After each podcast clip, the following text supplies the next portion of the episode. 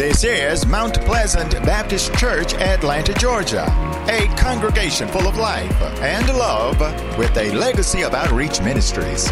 Everybody's invited to church in person Sunday at 10 a.m. and online at mountpleasantatl.org. And now, the Mount Pleasant Baptist Church, Atlanta.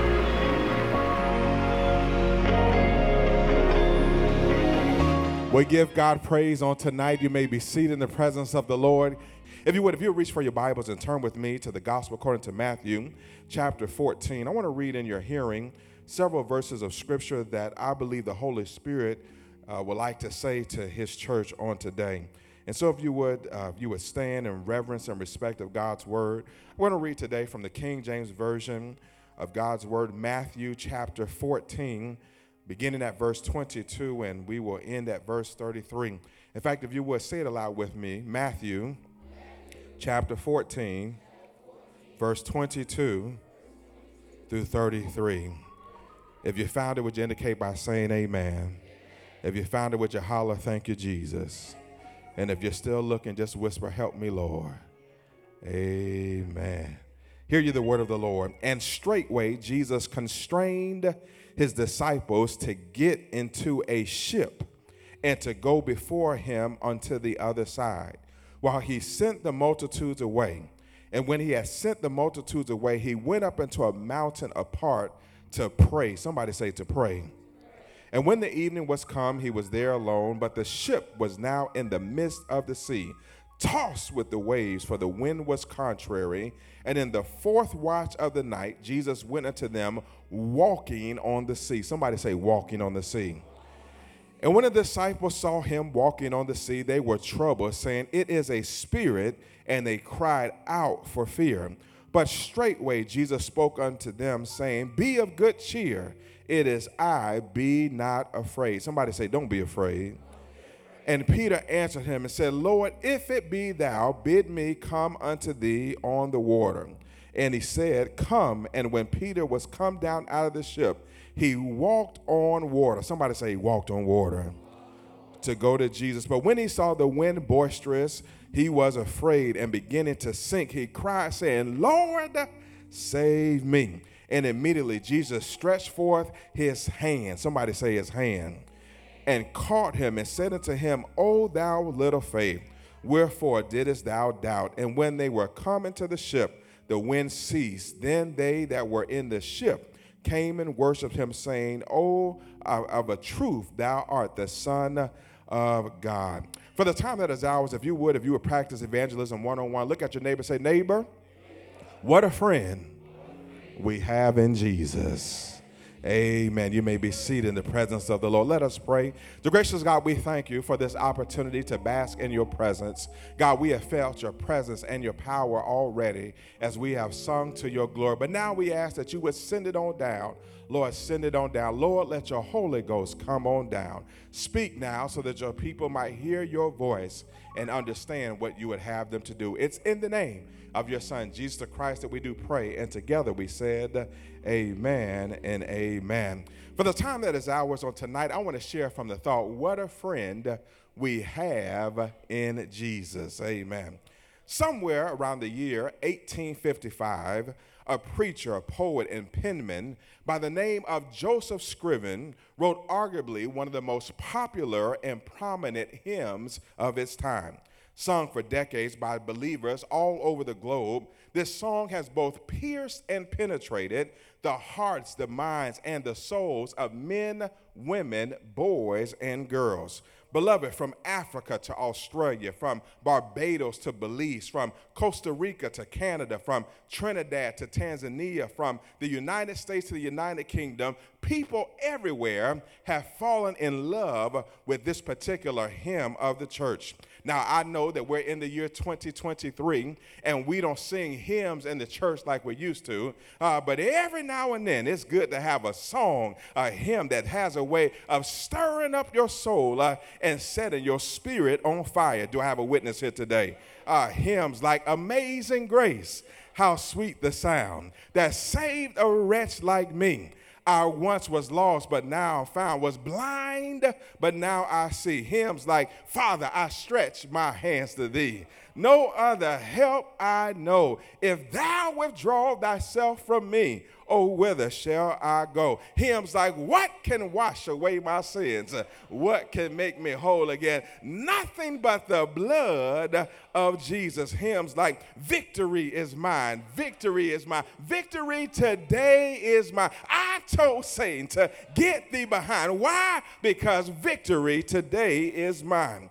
Well, tonight, beloved, the hymn by Scriven that I'm referring to is entitled, What a Friend We Have in Jesus. And, beloved, that one thing I've discovered about this song is that it has a way of setting a church on fire, whether it be a Sunday worship service, a, a Wednesday night revival service, a, a midweek Bible study, a Sunday school class, or a prayer meeting. This song has a way of touching your heart and reminding you that when you can't count on anybody else, you can count on Jesus. In this song, Scriven says, What a friend we have in Jesus all our sins and griefs to bear. What a privilege to carry everything to God in prayer. Oh, what peace we often forfeit. Oh, what needless pain we bear, uh, bear, all because we do not carry everything to God in prayer.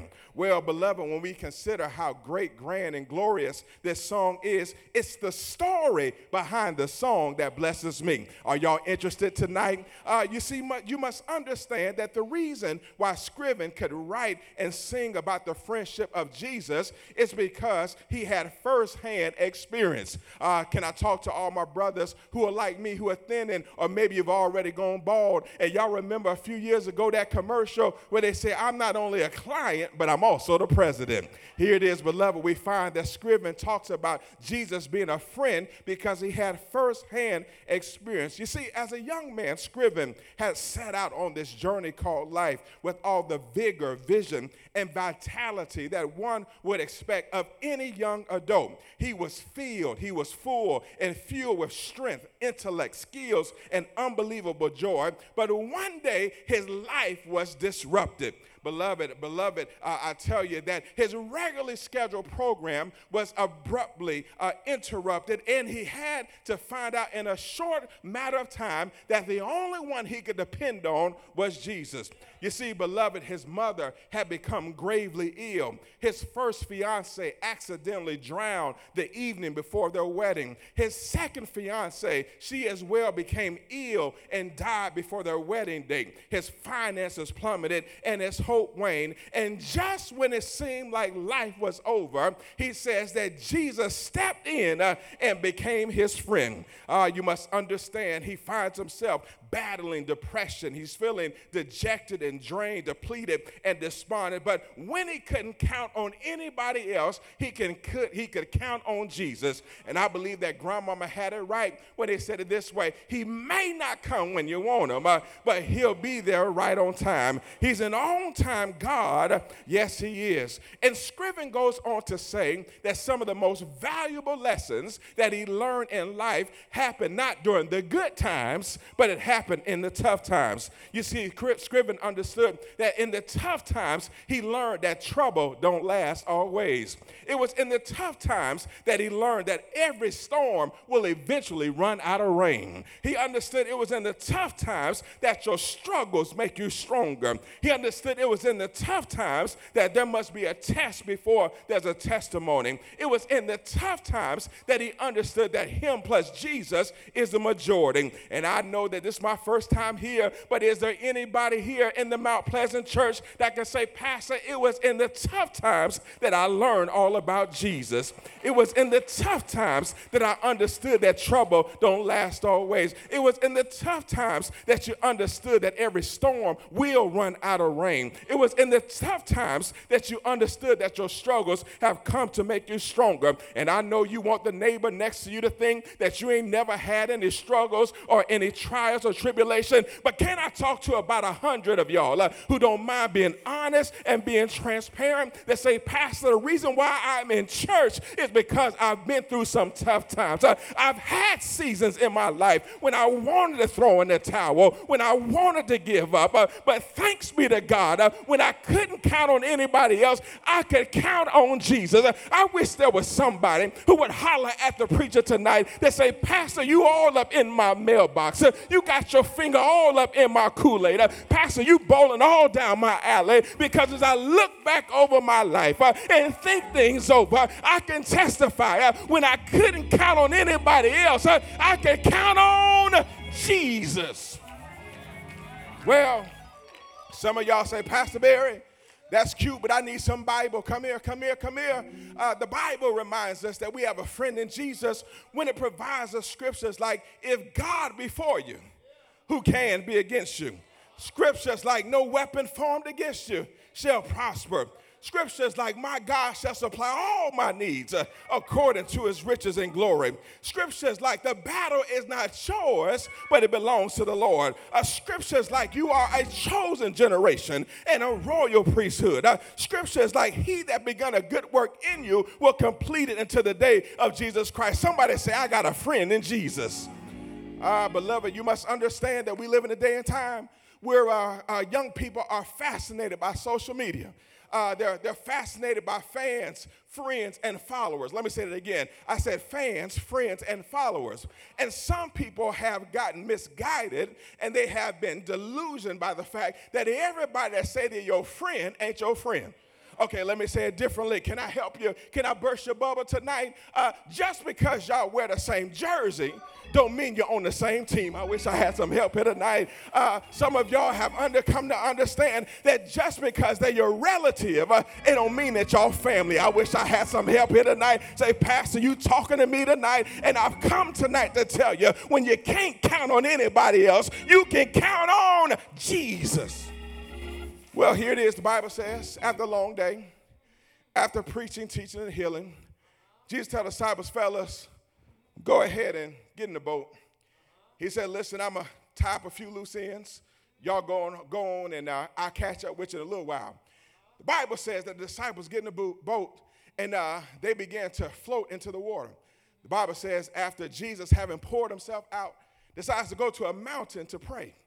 And uh, while he's up there praying, Lord have mercy, a storm comes out over the waters. Here is the disciples find themselves, they are rattled, they're shaken, uh, because they did not see in the forecast. Uh, the spiritual weatherman did not tell them uh, that a storm is on the way. Uh, isn't it interesting that the weatherman or the weatherwoman is the only person that could be wrong and still keep their job? Here it is. They find themselves in the storm, and uh, they look out, and they looks like a ghost. But Jesus tells them, "Listen, have no fear. It's me." And Jesus is walking on water. Big Mouth Peter, y'all, some, somebody say Big Mouth Peter. Big Mouth Peter said, Well, Jesus, if it's you, if it really is you, uh, I dare you, I double dog dare you, I triple dog dare you to ask me to get out the boat. Jesus tells Peter, Listen, get out the boat. And the Bible says that Peter is walking on water. He's walking on water, but as soon as the winds begin to blow, and as soon as the waves begin to get boisterous, the Bible says that Peter starts sinking in the water. Here it is. He finds himself and he cries out, Lord, save me. The Bible says that Jesus reaches out his hand and he pulls, uh, pulls Peter up. And that's when everybody in the boat became believers. Now, can I tell you, I got problems with this passage. Somebody say he got problems with the passage uh, when I look at this passage, there's too many paradoxes in the passage. There's too many tensions in the text. Can I point out a few of you, to, few of them to you tonight? Uh, the first thing is that I got issues with this passage because why would Jesus shift the disciples from walking on solid ground uh, to being in, Lord have mercy, a rocky sea? Okay, I know that don't mess with some of y'all. I said, why would Jesus tell them to leave perfectly good solid ground? And have them to get in shaky waters. But then the second thing I struggle with this text is why would Jesus uh, be with the disciples physically, but then remove himself physically? I had issues with that. Why would Jesus be in their presence and then leave their presence? But then, can I tell you the problem, the thing that really bothers me? Uh, it bothered me that they went from experiencing terrific weather to go to experiencing turbulent weather because Jesus told them so. Uh, but can I be honest? Can I keep it real for y'all tonight? Uh, I got issues with them disciples. Uh, because when Peter started to sink, none of them jokers jumped out the boat to save him okay, okay, maybe that don't bother you, but if you my friend, if you my day one, if you see me sinking, I, I need you to jump out the boat and save me. And I wish I had somebody here tonight that can say, Pastor, I really found out who my friends were because when life got difficult, uh, when times got hard, uh, the folks that said they had my back uh, were nowhere to be found. I wish there was somebody here tonight that can say, Pastor, God has a way of helping you understand your friends well. Look at this passage, we find that Matthew is the writer of this text. If I had to give a description of Matthew, he's a tax collector who has experienced the conversion power of Christ. Now you must understand, as tax collectors, they took advantage of people. Uh, they would they would uh, put a little extra on it for themselves. But the Bible says that when, when Jesus gets a heart of Matthew, gets a, gets a hold of Matthew's heart, he is no longer the same way that he was. How many of you know that when you have a true encounter with Jesus, you're no longer the same? Uh, but not only was Matthew a tax collector, but he was a tracker of Jesus' lineage. As you study Matthew chapter 1, you will find that he outlines the 40 and two generations of Jesus Christ. Now, you must understand that Matthew was not the first of the gospels that were written, but the reason it appears first in the New Testament is because in the Old Testament, the last book is Malachi, and there was a prophecy, a prediction, and a projection of a Messiah. And Matthew does the best job of helping the people of God understand that Jesus is the fulfillment of the prophecy. Uh, but I like Matthew because Matthew does a good job of saying, listen, Jesus is the Messiah. He's the Savior that's coming back. He's also a man. He's born of Mary and Joseph, conceived by the Holy Spirit. But I like Matthew because he paints the picture and portrait of Jesus as a miracle worker. Somebody say miracle worker. Uh, it, it's Matthew who makes it very clear that Jesus was the one who opened up a supermarket, a Publix, a super Walmart, a Target in the middle of the wilderness and fed 5,000 people. It's Matthew that makes it the argument that Jesus was like a hematologist and healed the woman with the issue of blood. I said Matthew makes the argument that Jesus is like an ophthalmologist and an optometrist and gives sight to the blind.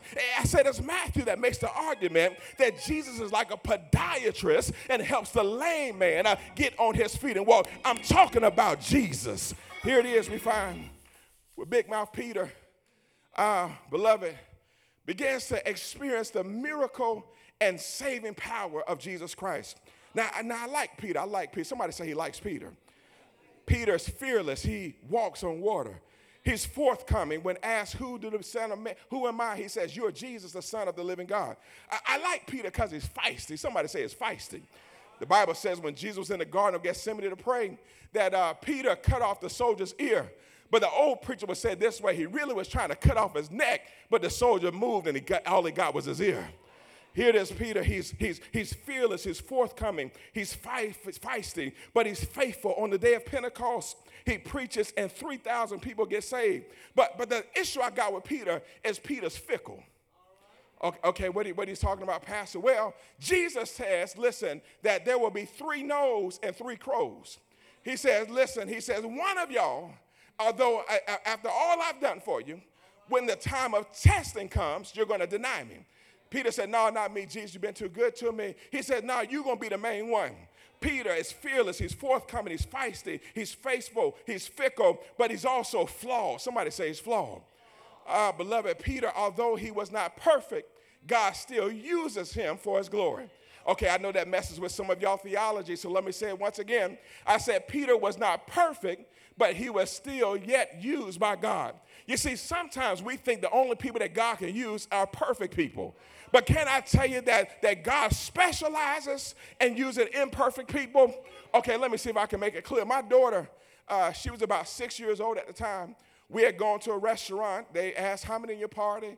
Uh, where would you like to sit? Would you like a booth or a table? Y'all know how it goes. And uh, so we were sitting down. They gave her uh, some crayons and a little sheet of paper uh, to color and play tic tac toe. And so as we placed our orders, uh, she said, Well, Daddy, you want to play tic tac toe? I said, Sure, baby, I'll play you in tic tac toe. After all, I'm a grown man. She's six years old. I already know who's going to win. And, uh, but can I tell you what happens? My little girl begins to beat her daddy at tic tac toe. Now, I didn't know it at the time, But my daughter obviously had a PhD in tic tac toe. Uh, uh, she begins to play tic tac toe and she's beating her dad in tic tac toe. And so, out of frustration, I break one of the crayons. Uh, beloved, I cannot be honest, transparent. I break the crayon, and I know some of y'all saying, We're going to pray for you, Pastor. And uh, so I raised my hand for the hostess and I began to request a new set of crayons. But can I tell you what that little girl taught me on that day? She says, Daddy, she says, you don't need new crayons because broken crayons still color. I wish I had somebody tonight that say, Pastor Berry, when I look back at my life, I'm nothing but a broken crayon, uh, but I still color. I dare to look at somebody down your aisle uh, and tell them broken crayons still color. Well, here it is. Beloved, can I give you a couple of things to help you understand how Jesus is your friend? If I had time tonight, I would explain all the symbolism in the passage. I would talk about the water, how, how whenever you see water in the Bible, that means that God's about to do something awesome. We know when God parted the Red Sea for Moses and parted the, the Jordan River for Joshua and how Jesus turned water wine. If I had time, I would tell you about water. If I had time, I would tell you about boats. That this is not the only passage in the Bible where boats appear. Come here, Noah. The Bible says that Noah built a big boat called an ark. Also, you all know that, that Jonah, when he was told to go to Nineveh, he was thrown off the boat. If I had time, I would tell you about boats. If I had time, I would tell you about storms. That this ain't the first time that a storm appears in the Bible. In fact, the Bible says that Paul, that his boat was capsized and he learned to how to hold on to broken pieces. But also, we know that there was a time when Jesus was asleep at the bottom of the boat and the disciples woke him up and said, Jesus, don't you care about us? And he came up on the, on the, on the deck and he said, Peace, be still. If I had time, I would tell you about boats. Well, here it is. We find that Peter had a couple of things working against him. Peter's faith was off, his focus was off, and his footsteps were off. You see, his faith was off because as long as the weather was calm, he had great faith. But when the winds began to blow and the water began to get boisterous, that's when his faith began to wane. And before you look at uh, uh, uh, before you look at Peter with the wrong attitude, can I tell you that all of us got a little Peter in us? You see, it's easy to have faith when you got money in the bank. It's easy to have faith when your health is intact. It's easy to have faith when your marriage and your children are doing well. But the question is, do you still have faith when you got a negative balance in the bank account? The question is, do you still have faith uh, when the doctor gives you a sick report? The question is, do you still have faith uh, when your children and your spouse are acting up and kind of somebody say, where is your faith? Beloved, as, as a people of God, we're people of faith. The Bible says faith is the substance of things hoped for and the evidence of things not seen. The Bible also makes it clear that it's without faith, it's impossible to please God. I said Peter's faith was off, uh, but Peter's focus was off. Uh, Peter's focus was great as long as he kept his eyes on Jesus. But when distractions started to show up in his life, he begins to take his eyes off Jesus. But I heard David say it this way He said, I look to the hills from which cometh my help. All of my help cometh from the Lord. And some of us don't mind being transparent that some of the issues you find yourself in, uh, it wasn't because Satan caused it. Uh, it wasn't because your friends caused it. It's because you took your focus uh, off of Jesus. Peter, his faith is off. His focus is off, but his footsteps are off. The Bible says he's walking forward, but then all of a sudden his feet begin to sing. But the Bible says that the steps of a good man are ordered by the Lord. And I want to encourage you, you got to be careful where you allow your feet to step. Well, beloved, as I bring my little sermonic soliloquy to a close, beloved, I grew up, was born in the 70s, raised in the 80s, and I grew up a time where they would sing songs about friends. Y'all don't mind if I call the roll, do you, on tonight? I remember hearing Mean Joe Clark and Lean on Me. He said, Lean on me when you're not strong. I'll be a friend, I'll help you carry on.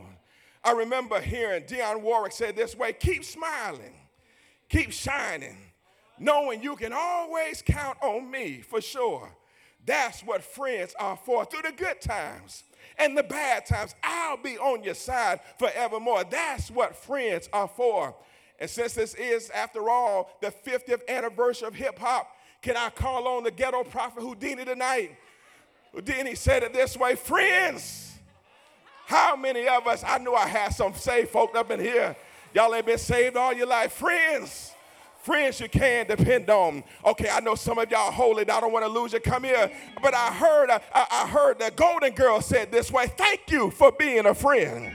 Travel down the road and back again. Your heart is true, your power and uh, a confidence. Somebody say he's preaching about friends. Well, first thing we see is that Jesus is a friend who pushes us to have courage beyond what's comfortable. In this passage, we find in verse 29 where Jesus tells Peter to get out of the boat. And beloved, can I tell you that all of us have a proverbial boat? Sometimes the boat is your relationship. Sometimes your boat is your job. Sometimes your boat are what people said about you in the past. But can I tell you that all of us will have a moment in our lives where we got to get out the boat? And the reason why some of us never realize our full potential is because we are afraid to get out the boat. Can I, can I tell you a true story? As I was flying to Maryland on, on Saturday, sat next to a man, he got a phone call. And uh, normally I don't get in people business, but today I had a, that day I had a nosy spirit on me. Y'all ever had a nosy spirit get on you? So, so I asked the man, I said, what, what line of work do you do? He says, Well, I have multiple businesses. He says, But that phone call is because I'm traveling with my pastor who's ahead of us in first class. Well, uh, he says, But let me tell you my story. He says, I was once homeless. He says, Because I was willing to, to step out of my boat. He says, I was on a dead end job at the post office, but I heard the Lord saying that there was more in store for me. He says, Everybody thought I was crazy to get out the boat called the Postal Service. He says, But Pastor, can I tell you to shout? He says, My wife and I have five businesses, and all five businesses grossed over a million dollars last year. What are you saying, Pastor Berry? Is that if he would have never got out the boat, uh, he would never have what God has for him. Okay, okay, some of y'all need some more. Come here, come here, come here. As I'm in North Carolina, I'm on the way to the airport, and the Lyft driver, uh, she sensed that there was, uh, I guess, the presence of God on me. She must have known that, known that I was prayed up because I knew I had to come to Mount Pleasant. She says, but let me tell you a story. My, her son called, and she says, my son, he says uh, uh, he's calling because uh, he wants to show me that my grandson is driving his dump truck. He says, now my son used to have a good roofing job, uh, but he realized that it was also a dead end job. And so he makes the bold decision to quit his job and buy a dump truck. And as a result of that, now he says, listen, he has more money than he ever had before. But if he, if he had not stayed, if he had not walked away from his old job, he would never experience what God had for him. What he's saying, Pastor Berry, is that sometimes you got to be willing to get out of your place of comfortability in order to receive what everything had, what everything that God has for you. And I believe that grandmama had it right when she said a closed hand uh, doesn't release anything, uh, but it also doesn't receive anything. And I've come tonight on this second night of revival to tell somebody it's time to get out your boat. Somebody say, get out your boat. Well, second thing we see is that Jesus is the kind of friend that, that pushes us to have concentration that's bigger than the chaos. You see, what, what Peter understands is that chaos will come in all of our lives. Sometimes the chaos shows up as family. Sometimes the chaos shows up as your job. But the question is can you still have concentration in the midst of chaos? Uh, there's a story of a woman in the Bible. The Bible says that she had been hemorrhaging for 12 long years. Uh, there's people all around her, there's chaos all around her. But she had a concentration like none other. Although there's chaos all around her, she says, If I can just touch the hem of his garment, I know I shall be made whole. What are you saying, Pastor Berry? Somebody needs to hear that. That yes, there's chaos going on around you, but you got to have the mindset I'm not going to let anything uh, take my eyes off of Jesus. Well, beloved, as I get ready to get on home and finally sleep in my own bed, the last thing I see in this text if you're going to really accept the fact that Jesus is your friend, you must have confidence that Jesus will come through for you. The Bible says that when Peter gets out of the boat, uh, the Bible says that when he started drowning, he doesn't turn around to call on his boys, but he called on Jesus. And beloved, can I tell you there'll be moments in your life when you can't call mama and you can't call daddy. But I know a man that you can call him in the morning, you can call him in the noonday, and you can call him late at night. The Bible says that Peter begins to call on the name of Jesus. And what I love about this is that Jesus does not tarry long, but the Bible says he stretches out his hand and he grabs Peter. And if I had time tonight, I would tell you about the hand of Jesus. For the Bible says that there was lepers that had leprosy all over their body, but Jesus reached out his hand uh, and he touched them uh, and they became whole. The Bible says that there was a man uh, that had been blind, uh, and the Bible says Jesus spat on the ground. Uh, he made some salve, uh, and with his hand, he put his hands over his eyes and opened that man blinded eyes. but the Bible says that it was there on Calvary's cross uh, that they put a crown of thorn uh, on his head. Uh, the Bible says that they whipped him uh, 39 times. Uh, the Bible says uh, that they pierced him in the side. but I'm so glad today that he put his hands out and they put nails in his hands. they put nails in his feet. and the Bible says that he could have called down a legion of angels, but because he's your friend, he stayed on the the cross for you and I. The Bible says uh, that they buried him uh, in an old borrowed tomb. Uh, he stayed there all day Friday. Uh, he stayed there all day Saturday. Uh, but early one Sunday morning, uh, he got up with all power in his hands. and I wish there was somebody here that didn't mind lifting up holy hands who would celebrate. if it had not been for Jesus, I would have given up a long time ago. Is there anybody? On this side uh, that can lift up your hands uh, and say, if it had not been for the Lord uh, who was on my side, uh, I would have given up. Uh, well, I've come tonight uh, on this second night of revival to make the devil mad. you see, the devil would love to break up your friendship with Jesus. but I heard Paul say it this way What shall separate me from the love of God? Uh, he said, persecution or pain, uh, but nothing uh, shall separate uh, my friendship with Jesus. Uh, and I wish there was somebody here that's glad to say that he's your friend uh, and that you're his friend. and when people ask you, why do you love him? you ought to tell them that he's a friend that sticks closer than a brother. He's a friend that'll be there in the midnight hour. He's a friend that you can call at any time. Is there anybody here today that don't mind celebrating Jesus? Jesus. I, wish there was somebody here uh, that can have a flashback uh, and look back over your life uh, and celebrate what the Lord has done. Uh, in fact, do me a favor. Uh, you ought to testify to somebody uh, and tell them Jesus is my friend. in fact, do me a favor. grab your neighbor by the hand, rock him and shake him, shake him and rock him, rock him and shake up. shake them and rock them uh, and tell them I got a friend in Jesus. Uh, well, I got to get out of here, y'all. Uh, but can I tell you one thing about Jesus? Uh, he's still in the blessing business. Uh, I wish there was somebody here that knows that he's not done moving in your life. Uh, he's not done working in your life. I dare you to give God some praise tonight uh, and bless his holy name. Uh, I dare you to shout in advance. Uh, I dare you to give him glory in advance. but do me one more favor. I said, neighbor, this praise ain't for me, but this praise is for you because I see greater in your future. I, I see blessings coming your way. Uh, well, can you do me a favor? Uh, can you clap those hands? Uh, can you shout for glory? Uh, won't God make a way for you? Uh, won't He fight your battles? Uh, won't He be a doctor in a sick room? want to be a lawyer in a courtroom, uh, somebody open up their mouth uh, and give God uh, some praise.